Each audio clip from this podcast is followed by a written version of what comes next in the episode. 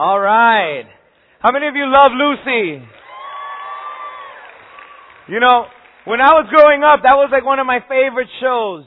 Yeah, I watched, you know, the Care Bears and, you know, Transformers and G.I. Joe and all that stuff, but, but this was one of my favorite adult shows. It's a show from the 50s, and I loved it because I would be able to watch it with my parents and laugh and stuff like that. And this was probably one of my favorite episodes, and I looked it up on YouTube and I found it, and I wanted to share it with you guys this morning. Not only did I love just laughing with Lucy and all the craziness that would go on, and and spending time with my family and people in my family watching the show. One of my favorite parts in the entire show is when Ricky would come home from work, and everybody knows what Ricky would say. He would say, "Lucy." Lucy, I'm home, yeah. And I love that part. And, and you always knew when Ricky was going to get there. And so I was always waiting for that moment when Ricky would show up to say, Lucy, I'm home. And I would start laughing and my parents would laugh at me and stuff. And here's the thing. I liked it so much that when I, I always said to myself, when I get older and I get married and I get home from work, I'm going to say, Lucy, I'm home. You know, and guess what? I got married and I worked from home. And so the first couple months, she was the one getting home. And so sometimes I would say, Lucy, you're home, you know. But uh, then after a couple months, after I got married, the church actually got uh, offices where we are now, and and so I started going to to work at the office. And the first day at the office, uh, you know, that I got home from work, my wife was home. She had the day off, and I opened the door. She had left the door open, you know, and so I opened the door and I just say, Lucy, I'm home, you know, and I freaked her out. She thought some random man had walked into the house, you know? And, you know, after she just laughed and whatever and told me I scared her, I kept on saying it. And I would get home every day after work and say, Lucy, I'm home. Right up until the day she told me my name is not Lucy. And so, and I knew that. I just thought it was, you know, funny or whatever to say that. And so I just started saying, honey, I'm home and honey, I'm home. But now, when I get home, what I say is, Papi's here. I love saying that. I say, Papi's here. My two little boys, they come running up to me and they're so happy to see me. And I think about this moment all day. I'm at work and I'm talking to people. People are telling me their problems and I'm paying attention. But in the back of my mind, I'm thinking, you know, at 6:30, 7 o'clock when I get home, I'm to say Papi's here, and these little boys are to come running up to me. I love that moment. It's just so awesome that innocent love that these boys have for their father. And um, and here's the thing: when when I get home and they're not home, or I get home and they're taking a bath or whatever, you know, I get sad. I'm like, oh man, they're not here. You know, I'm not getting my welcoming when I get home. And um, and check this out. You know, here's the thing that I think I feel this way, and, and I'm trying to cherish these moments because I'm scared that one day my little boys are going to grow up and become teenagers. Okay? And they're not going to be that happy when I get home anymore. You know, I'm scared that there's going to be a day when the door's going to be locked in their room and I'm going to try to go in there and, and say, hey, how you doing? You know, let's go hang out. And they're going to be like, oh, there he is again. You know, I fear that moment when my teenager, my teenage boys are going to think one day, you know, that I'm trying to ruin their life. You know, and, um, I think we've all experienced that in one array or another. As parents, those of you that in the, in the audience are parents, you've probably experienced, you know, the love of your child. You know, when they just surprise you out of nowhere and give you a big wet kiss and say that they love you. Two nights ago, we were lying in our bed. It was me, my wife, and my two boys, and my oldest son, Caleb, crawled up to his mom, looked at me, and said, My mommy, you know? And you should have just seen my wife's face. She was like one of these spotlights. She was shining so bright. And I looked at her and I said, Babe, you love that, don't you? And she's like, Yeah, I love that. I love that. And she just smiled at me. And um Here's the thing: you're probably a kid, and, or a, a person that doesn't have a kid, or you have teenagers, and you're thinking, "I don't get that." But what I do remember is when my parents will walk into the room, and what comes through my mind is like, "Oh, what do they want now? What did I do now? You know, what went wrong now? What did they say about me? Did my teacher call the house?" Or maybe for you, it's memories of you and your couch with your boyfriend making out and your dad walking in right there, right as soon as you guys started going for it. Hey, or for you, maybe it was like me. My dad was so strategic. I have no idea. I don't even think he planned it. But he walked into the room every time I was watching a movie in the living room. And as soon as people would begin to kiss, it'd be like, ¿Qué lo que es eso? What is that?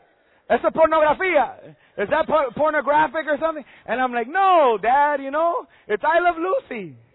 And, and I mean, it was, it didn't matter what the heck I was watching. He would always walk into the room when people would begin to kiss or begin to hug or something. I remember one time I was watching Aladdin, and when Aladdin kissed the princess, guess what? My dad walked into the room, and he's like, "What is it? It's now on cartoon now, you know." and um, you know, regardless of of what our experience has been with someone coming into the room, the truth is this: is that we all get excited, we all get happy when the person that we love the most enters the room. Maybe it's your wife, maybe it's your husband or your boyfriend or your girlfriend or your kids or your parents, whoever it is. When that person walks into, into the room, your heart skips a beat. Or maybe your heart begins to beat faster. You get so excited. You get so happy. And that is what what we're going to be talking about this morning. We're going to be discussing this morning the homecoming of homecomings. We're in this series that we've called It's the End of the World as You Know It. And in this series, we're studying the book of Revelation. And I'm going to give you a quick recap. What we've studied is that, you know, the, the children of God, all the Christians that are living at the time in chapter 4 and 5 of Revelation have gone to be with the Lord. And then after that is the time of the Great Tribulation and, and all these crazy things are going on. I mean, there's wars, mountains are falling into the sea, there's fire falling from the sky, the water is turning into blood, millions of people have disappeared, everything is in disarray, everything is in disorder, and in the middle of all this madness, someone arises that we know and that we've learned is the Antichrist. Okay? And this Antichrist deceives everyone, promises this false peace, and there's peace for a certain time, and then people begin to worship the Antichrist. They take on his number, which we know to be the 666. And after all this craziness, John told us last week that there is a financial collapse bigger than anything that the world has ever seen. And after all of this happens, it's what we're going to be studying today. We learned that the the Great Tribulation, it's the first fill in your outline. The Great Tribulation lasts for a seven year period. And after this seven year period is where our study begins today. In the book of Revelation, chapter 19. And it goes like this. After these things I heard a loud voice of a great multitude in heaven saying, Alleluia. Salvation and glory and honor and power belong to the Lord our God. For true and righteous are his judgments, because he has judged the great harlot who corrupted the earth with her fornication. And he has avenged on her the blood of his servants shed by her. Again they said, Alleluia. Her smoke rises up forever and ever. And twenty, and the twenty-four elders and the four living creatures fell down and worshipped God, who sat on the throne saying, Amen, Alleluia. Then a voice came up from the throne saying, Praise our God, all you his servants and those who fear him, both small and great. And I heard, as it were the voice of a great multitude, as the sound of many waters, as the sound of mighty thundering, saying, Alleluia, for the Lord God omnipotent reigns. Let us be glad and rejoice and give him glory, for the marriage of the Lamb has come, and his wife has made herself ready. And to her it was granted to be arrayed in fine linen, clean and bright, for the fine linen is the righteous acts of the saints. Then he said to me, Write, blessed are those who are called to the marriage supper of the Lamb. And he said to me, These are the true sayings of God. If I could have your attention, please. What we just read here, what we are witnessing here, is the end of a wonderful wedding story. As a pastor here at Calvary Fellowship, I get asked plenty of times to, to marry people. And it's an honor for me, let me tell you, for someone to, to um, ask you to be a part of such a beautiful and precious and momentous um, time in their life. And, and, and it's a great honor for me. But I always ask myself the question, why me? You know, would I ask me to marry me? You know, that's the question that usually comes in my mind. And actually, this week somebody walked into my office. Okay, and this has never happened to me. The all the times that someone's asked me to marry them, I've never had this experience. This guy walks into my office and says, Hey, Mark, you know, he talks to me for a little while, and the reason that I'm here is um, because I'd like you to marry me. And I'm like, Oh, great. Have you bought the ring? Nope. Uh, when are you getting married? I don't know. He didn't even know if the girl was going to say yes. Okay? But check this out. That's what I like to call, I guess, a man of faith. Let's spiritualize this conversation. But usually when a couple asks me to officiate their wedding, they give me a date. They give me a time and they give me a location. And that's how the traditional American wedding works. But the Jewish wedding is different than that. A Jewish wedding is a community event. Actually, the drama of the Jewish wedding is that no one really knows when the groom is going to show up. See, nowadays it's completely different. Everybody is waiting for the bride to show up. I remember being at the church waiting for my wife to get there, and the invitations usually say, you know, whatever, let's say 12 o'clock, but we know the wedding's not starting until 12:30, right? And so they just want everyone to get there early. The bride's like cruising town in the limo. And so, um, a couple months ago, I was marrying a friend of mine. And he's like, hey, can you get to the, can you get there early? I'm like, bro, I usually get there like 10 minutes before the time on the invitation. He's like, no, no, no, bro, I need you there early. And I'm like, all right, you know, but I, I promise you, your wedding's not going to start on time. They never do. He goes, no, no, mine's starting on time. I'm like, all right. So I show up when he asked me to early, like an hour before. And so we get there, we're hanging out, having a great time, taking pictures. The time of the wedding comes. No one expects the wedding to start. 30 minutes go by, an hour goes by, about two hours go by. I begin to pray, and I'm thinking like, Lord, I hope she's not getting cold feet. You know what I mean? And I put my arm around him. I'm like, man, God's good. You know, I'm just reminding him how good God is. And I'm praying, is this girl ever going to show up? Two hours, about two hours late to her wedding. And see, that's not how the Jewish wedding works. It's completely different. The Jewish wedding, the groom, the bride is the one that waits. And you see, and this is the other thing that happens is that when you have a daughter, those of you that have daughters, you're going to like this. What happens when you have a daughter is that the father sets a bride price on his daughter.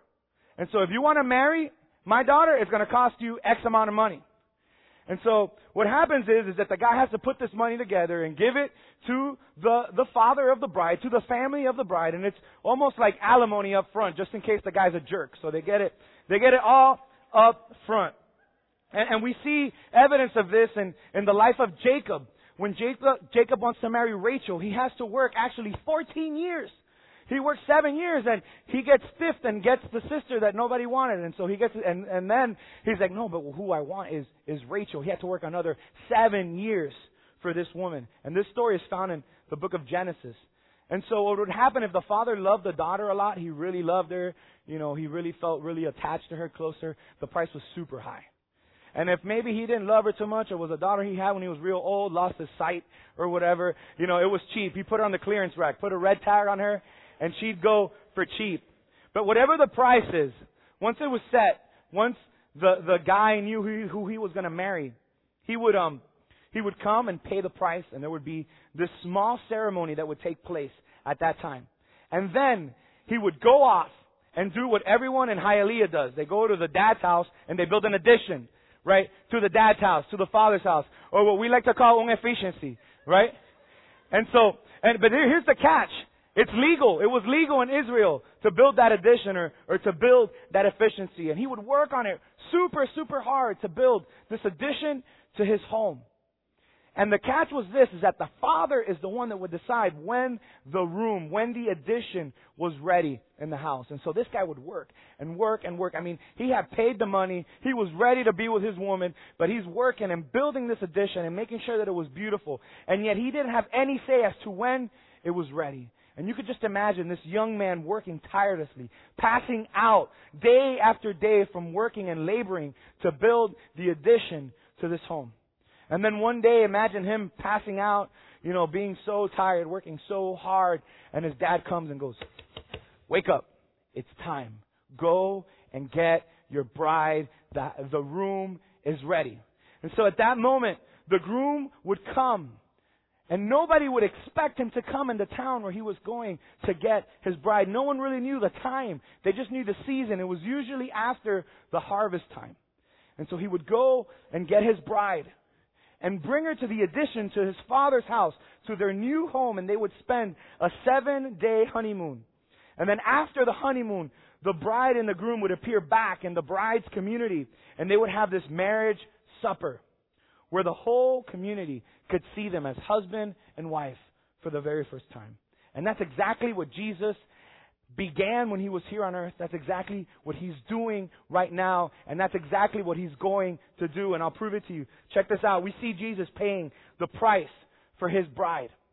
In John 3:16, it says, "For God so loved the world that he gave his one and only son that whoever believes in him shall not perish and have everlasting life.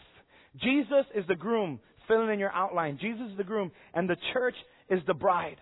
And the bride price for you and for me is the sacrifice that Jesus made on the cross to redeem us of our sins, to forgive us of our sins. What an amazing picture of this traditional Jewish wedding. The groom paying the bride price for his bride. We see Jesus going back to his father's house to build that addition, that efficiency. Okay, in uh, John 14, 1 through 3, he says this, Do not let your hearts be troubled. Trust in God. Trust also in me. In my Father's house there are many rooms. If it were not so, I would have told you. I am going to prepare a place for you. And if I go and prepare a place for you, I will come back and take you to be with me, that you may also be where I am. Amazing, huh? Amazing how perfect our God is. And how nothing that has happened and nothing that is happening and nothing that will happen hasn't gone through His eyes and His filter for us, His purpose for you and for me. Here's another proof of this beautiful Jewish tradition. Um, in Acts 1 through 6, the Father decides the day and the time. It says, So when the apostles were with Jesus, they kept asking him, Lord, has the time come for you to, to free Israel and restore a kingdom? And he replied, The Father alone has authority to set those dates and times, and they are not for you to know. But you will receive power when the Holy Spirit has come upon you, and you will be my witnesses, telling people about me everywhere in Jerusalem, throughout Judea, in Samaria, and to the ends of the earth. And here's the thing. And then Jesus comes back and takes his church. One day, Jesus will come back to pick up his bride and take her to that. It's not a seven day honeymoon. It's a seven year honeymoon that we are going to be with Jesus in heaven. And during that time is what we've been studying here in the book of Revelation. During that time, it's the great tribulation of the world. And the Christians will not be here. They will be with Jesus. And we could read about this in 1 Thessalonians. And see, and now we've reached the end of this honeymoon period in our study. And Revelation 9:11 tells us what this entire book is about. See, a lot of people when you hear the oh, we're doing a study on the book of Revelation, you're thinking Antichrist. You're thinking 666. You're thinking blood. You're thinking fire falling from the sky. But the book of Revelation is about this very moment that we're about to read. The book of Revelation is the revelation of Jesus Christ. Everything that we've read is leading us up into the moment that we come back with Jesus, that Jesus comes back to the earth in that second coming as a victorious king, as a victorious king of kings. And so let's read Revelations 19 starting in verse 11. Now I saw heaven opened and behold a white horse and he who sat on him was called faithful and true and in righteousness he judges and makes war. His eyes were like a flame of fire, and on his head were many crowns. He had a name written that no one knew except himself. He was clothed with a robe dipped in blood, and his name is called the Word of God. And the armies in heaven, clothed in fine linen, white and clean, followed him on a white horse. If you'd pause right there, who's that army? Who's, who are those people that are following him, clothed in linen? In verse 8 it says that we are clothed in white linen, the saints, the bride of Christ coming back with him. If we continue reading in verse 15, now out of his mouth goes a sharp sword, and with it he should strike the nations, at, and he himself will rule them with a rod of iron. He himself treads the winepress of the fierceness and the wrath of the Almighty. And he has on his robe and on his thigh a name written, King of Kings and Lord of Lords. Amazing amazing depiction of the greatness of Jesus. I mean, almost every song that we sing here in church, almost every Christian song in one way or another depicts this very moment of the King of glory riding on the clouds, coming to redeem the earth. See, after reading this, I mean, I get so compelled and, and just full of the greatness and the amazing God that we serve. Seeing the heavens split open like a curtain. Seeing Jesus riding this horse. What a picture of a triumphal entry. I mean, the King of Kings coming to town. And when we hear that word triumphal entry, we're thinking, didn't that happen already? Wasn't the triumphal entry when Jesus rode a donkey and they waved palm fronds and, and they sang Hosanna, Hosanna, blessed is he who comes in the name of the Lord? Actually, yeah, that's what we know and we call the triumphal entry. And that was when Jesus did, when, when Jesus was in earth the first time. And he came riding a donkey. Does that sound triumphal to you? Let me explain why he came riding a donkey.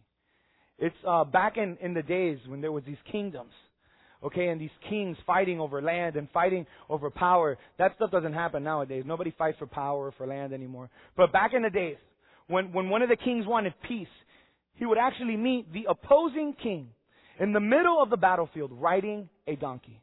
And the other king with his shield and his sword riding a big horse. And this king that wanted peace came riding a donkey to make peace. And why riding a donkey? Because there's no way for him to escape. He was vulnerable. That donkey wasn't faster than the stallion that the other king was riding. And so what we see Jesus in his first coming, he came as the Prince of Peace. He came as that groom to pay the price for our sins. But now in Revelation 19:11, we see him coming back as the King of Kings and the Lord of Lords to wage war against the beast and the sin and the corruption that is on the earth. We also notice in verse 13 and we read that he is called the Word of God. Jesus is called the Word of God. And in your outline, I put a little section for you to fill in. Word in the Greek, which is the language that the book of Revelation was written, word in the Greek is logos, L-O-G-O-S, where we get our word logo. And so I'm going to explain this to you this way. If you would look at the screen, if I show you this logo, what does this logo represent? Apple, right? What about this next logo right here? Volkswagen, right? Next logo? Nike, right? Everybody knows when you see that Apple half bitten. I mean, my two year old son, every time I open my computer, goes, Apple. You know, we see these logos and we know the companies, the institution, we know what they represent. And so it says that Jesus' name is the Word of God, the logo of God. Check out what Jesus told his disciples in John 14, 9. It says, Anyone who sees me has seen the Father. Jesus is a representation of God the Father, the logo of heaven, the logo of God. Not only is he known as the Word of God, he's also called in verse 11 faithful and true. Why is it that he's called faithful and true? It's because he promised that he would come back for his bride. Jesus promised, He told His disciples, I am going to my Father's house. We just read that. There are many mansions, there are many rooms for you in my Father's house. I'm coming back. And you know what His disciples did? When He said, I'm coming back, He ascends to heaven. His disciples stayed waiting for Him. They thought He was going to go grab that horse and come right back. And an angel actually has to come and say, hey guys, you know, you can go. He's not coming back right now. Okay, Jesus promised that He would come back. He promised that 2,000 years ago. And you know what that does for a lot of people is that's like that's like bait. That's like ammo for people to hear, people that want to persecute us and make us feel uncomfortable and make us feel bad. To say, man, you're worshiping a God that said he was coming back. And 2,000 years have gone by. Where is he? 2,000 years have come by and you're there in church, la la la, I'm in South Beach and you're in church, you know, singing and, and you're doing the little song and dance and I'm living my life and nothing has changed. Okay, when are you going to get over this? And here's the thing is that Jesus, the same way that that groom is anxiously awaiting for his father to say, All right, it's time. Go get your bride. Jesus is doing the very same thing in this very moment, waiting for his father to say, Go and get your church. Go and get your bride. I'll prove it to you. 2 Peter 3 says this. But first you must realize that in the last days, some people won't think about anything except their own selfish desires. Stop right there. Does that not describe the world that we are living in right now?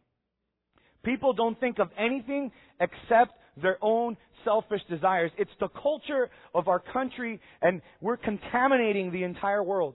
Okay, the entire world looks at America for everything. Everybody looks at, oh, I want that. I want the, you know, the, the iPhone comes out first in America, and the entire world is like dogs, like, you know, salivating for the moment that things like that are released. Selfish desires. We watch MTV and it's about the bling bling and the whole song is about how big my diamonds are and they throw the, you know, and their cars and you see their spinning wheels and, I mean, it's all about selfish desires. And God is saying, in the last days, doesn't that tell you and I something? We are living in the very last days. They will make fun of you and say, didn't your Lord promise to come back? Yet the first leaders have already died and the world hasn't changed a bit.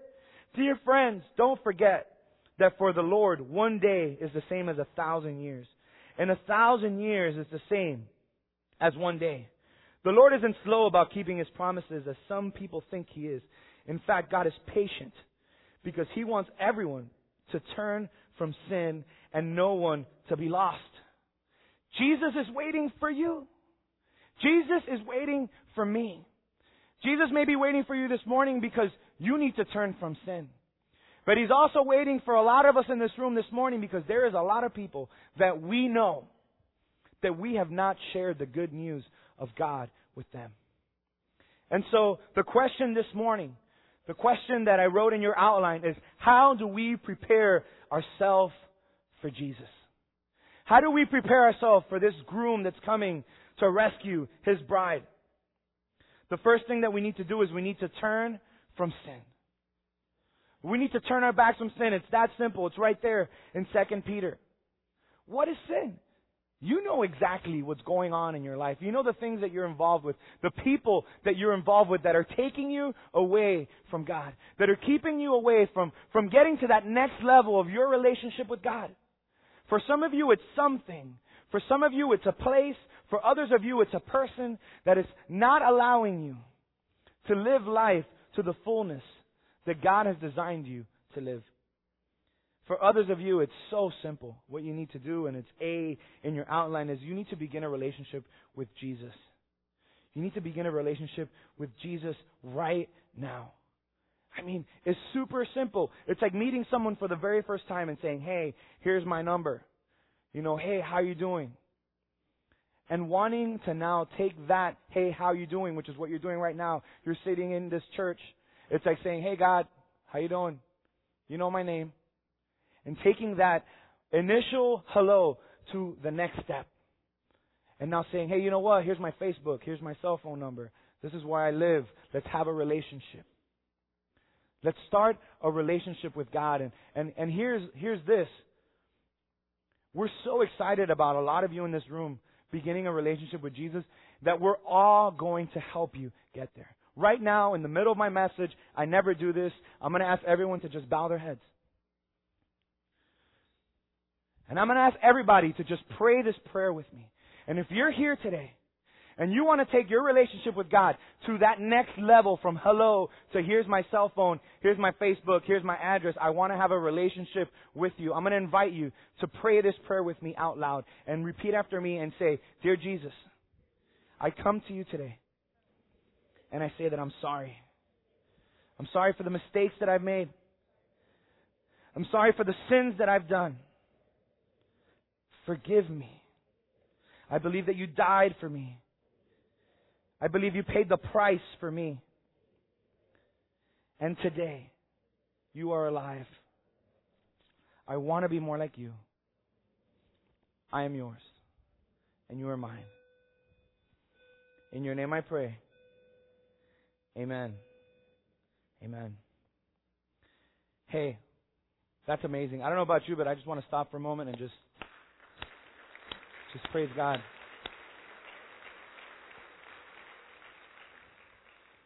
You know what? Maybe you're here today and you've prayed that prayer.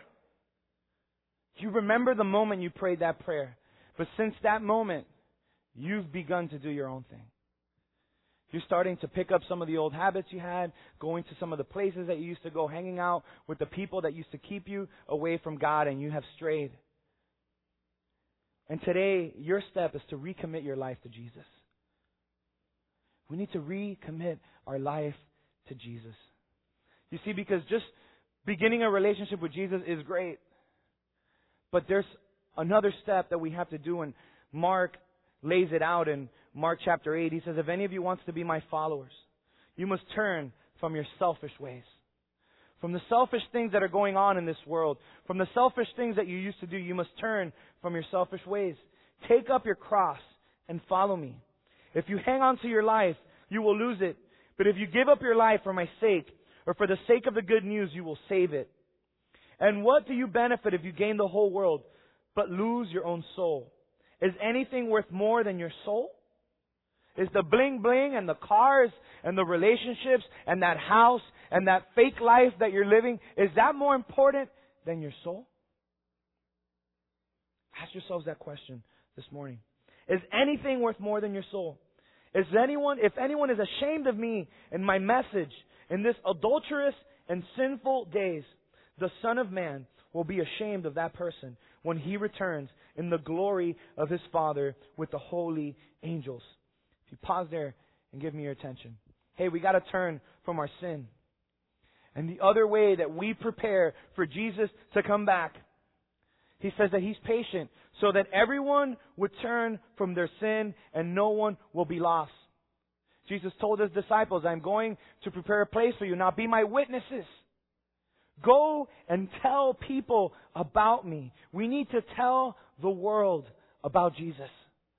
We need to tell the world about this man that came and paid the price for our sin.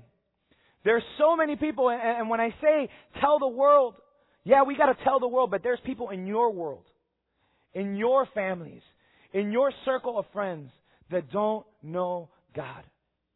And I pray that this morning you would be challenged, that you would be encouraged to tell them about Jesus. You see, I long for the day when you and I, the bride of Christ, and everyone that has begun a relationship with Jesus and has followed Jesus and has lived for Jesus come back. And we see Jesus coming back as a mighty king. Not like some, like feminine renaissance painting, holding an olive branch, flashing a peace sign. That's now, that's not how Jesus is coming. It says that he's coming back with a rod of iron. Some people even believe, a lot of people believe that verse 16 where it says that King of Kings and Lord of Lords is going to be on his thighs.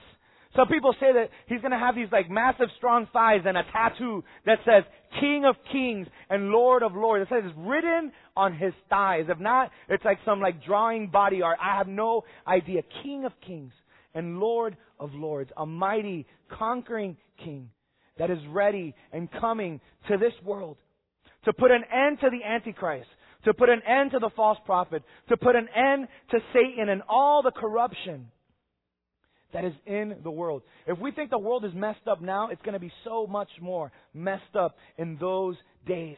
And it's all going to come to an end in what we know and call the battle of Armageddon. And so before we continue real quickly, I just want to finish this chapter up. Revelation 19, 19 through 21. Check this out. It says, And I saw the beast, the kings of the earth and their armies gathered together to make war against him who sat on the horse and against his army. Then the beast was captured, and with him the false prophet who worked signs in his presence, by which he deceived those who received the mark of the beast and those who worshipped his image. These two were cast alive into the lake of fire, burning with brimstone, and the rest were killed with the sword which proceeded from his mouth, who sat on the horse, and all the birds were filled with their flesh. I mean, this is pretty graphic, but this is like Jesus' way. This way. School starts tomorrow. The quick uh, public announcement. Hey, this is Jesus' way of putting an end to it all. Has anybody ever seen that show, Clean House? These nasty people, okay, living in these houses that look like a garbage dump. And then these, these people show up in a truck, they clean it out, and it looks like a showroom. Okay, that is what Jesus is going to be doing in the earth in that time. This earth is going to be disgusting. There's sin everywhere. The Antichrist and all these people worshiping this false idol, worshiping the devil. God's going to destroy all of that. And He's going to redeem the earth. He's going to save the earth. And He's going to bring His bride to live here on the earth. Redeem the earth. You see, some of you are thinking, man, that is awesome, Mark. And I think that Jesus is amazing and big and mighty. He's this King of glory. And, and one day when all this happens, I can't wait to witness it. But right now, in this very moment, my life is a mess. Right now, in this very moment, I'm losing my family. I have no idea how I'm going to pay the mortgage because I lost my job and I I have no idea how this is going to happen. Some of you here are struggling with the fact that, that you've just heard that you're sick or you've been diagnosed, diagnosed with some kind of disease or whatever it may be. And man, th- this is tearing you up on the inside. Some of you are having issues with your kids. And you have no idea how you're going to solve this. They don't listen to you anymore. And when I was saying that story of a parent walking in a room and the kids saying, oh, you know, it's like, Mark, that's my life. I want to let you know that this King of glory that's going to redeem the world one day and put an end to Satan and the Antichrist and all the madness that's going on in the world. This King of glory that redeemed the world by shedding his blood and dying for you and me is here right now. And he is dying for you to get your life right with him. He said this, he said, come to me if you're tired and I will give you rest. He said, come to me if you're having problems. Come to me if you're feeling anxious. Come to me if you're feeling depressed. Come to me if your husband's cheating on you. Come to me if your wife is cheating on you. Come to me if you're sick and tired, and I will give you rest. Come to me if you're sick. He said, Come. So, what I'm going to do right now is I've asked the band, I've asked Tanya to come out here and sing this song. It's called Hosanna. And let me tell you something about this song. That's like Revelation 19 in song. I see this King of glory. Okay? And we're going to sing that song. And as we sing that song, I've asked Pastor John and some of the Calvary staff and some of the other leaders in our church to line this auditorium. And if you're here today and you need prayer, you need someone to pray for you. Maybe you're going through a difficult time in your life. And when I describe families falling apart, when I describe hardships, when I describe an illness, you're like, man, that's me. When I describe being far away from God, you're like, you know what? I prayed that prayer. I began a relationship with Jesus, but I'm so far from Jesus, and I just need someone to pray for me. If you're here today, as the band sings this song, Tony's going to dim the lights, and I just want to give you an opportunity to come forward and pray with one of these awesome people and ask them to help you get closer to God this morning. Amen.